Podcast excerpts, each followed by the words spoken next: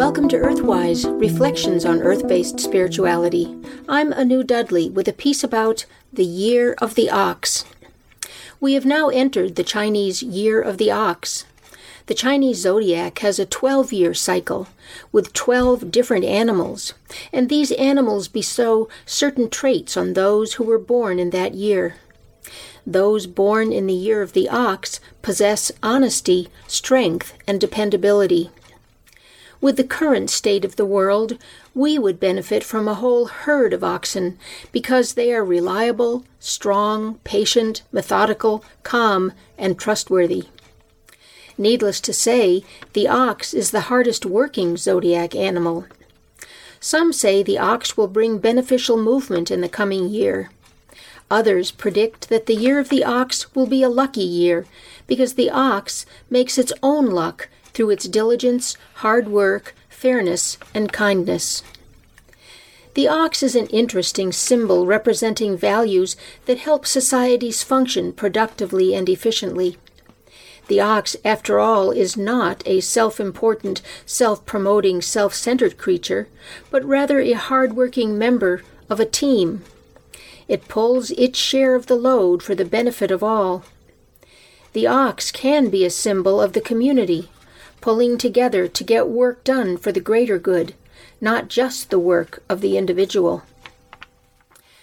To achieve a place in the zodiac, an animal needed to be economically or socially valuable, and this was certainly true of the ox, not just in China, but throughout Asia, as well as in Europe and Africa.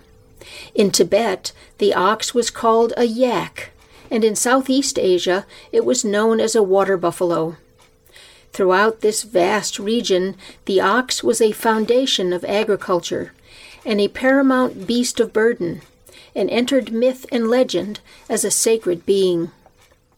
An ox is a male bovine that has been castrated.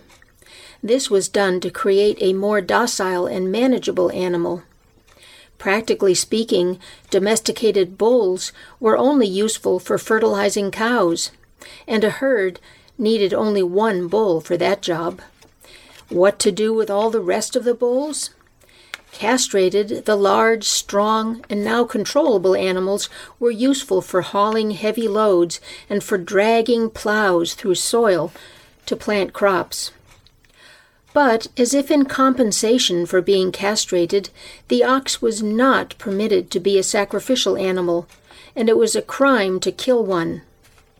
While the castrated bull gave up his individuality, in return he was sanctified and made an object of gratitude and veneration for becoming a creature of humility and service.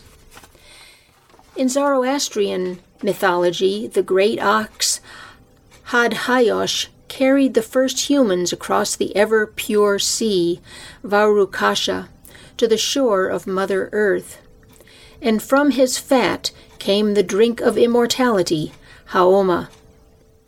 The oxen of Geryon figured in the Greek myth of Heracles and his twelve heroic tasks. These cattle were so powerful that each ox had three bodies, and Heracles had to steal them away from the giant Eurytion. The ox was so important in Chinese mythology that it had its own god, Niu Wang, the god of oxen, who protected them from epidemics. In this year of the ox, perhaps we can appeal to Niu Wang on our own behalf to protect us from this pandemic, and to give us the strength of the ox to pull together as a team to accomplish the enormous tasks of resilience, recovery, and the rebuilding of our world. Blessed be. You've been listening to Earthwise Reflections on Earth Based Spirituality. I'm Anu Dudley.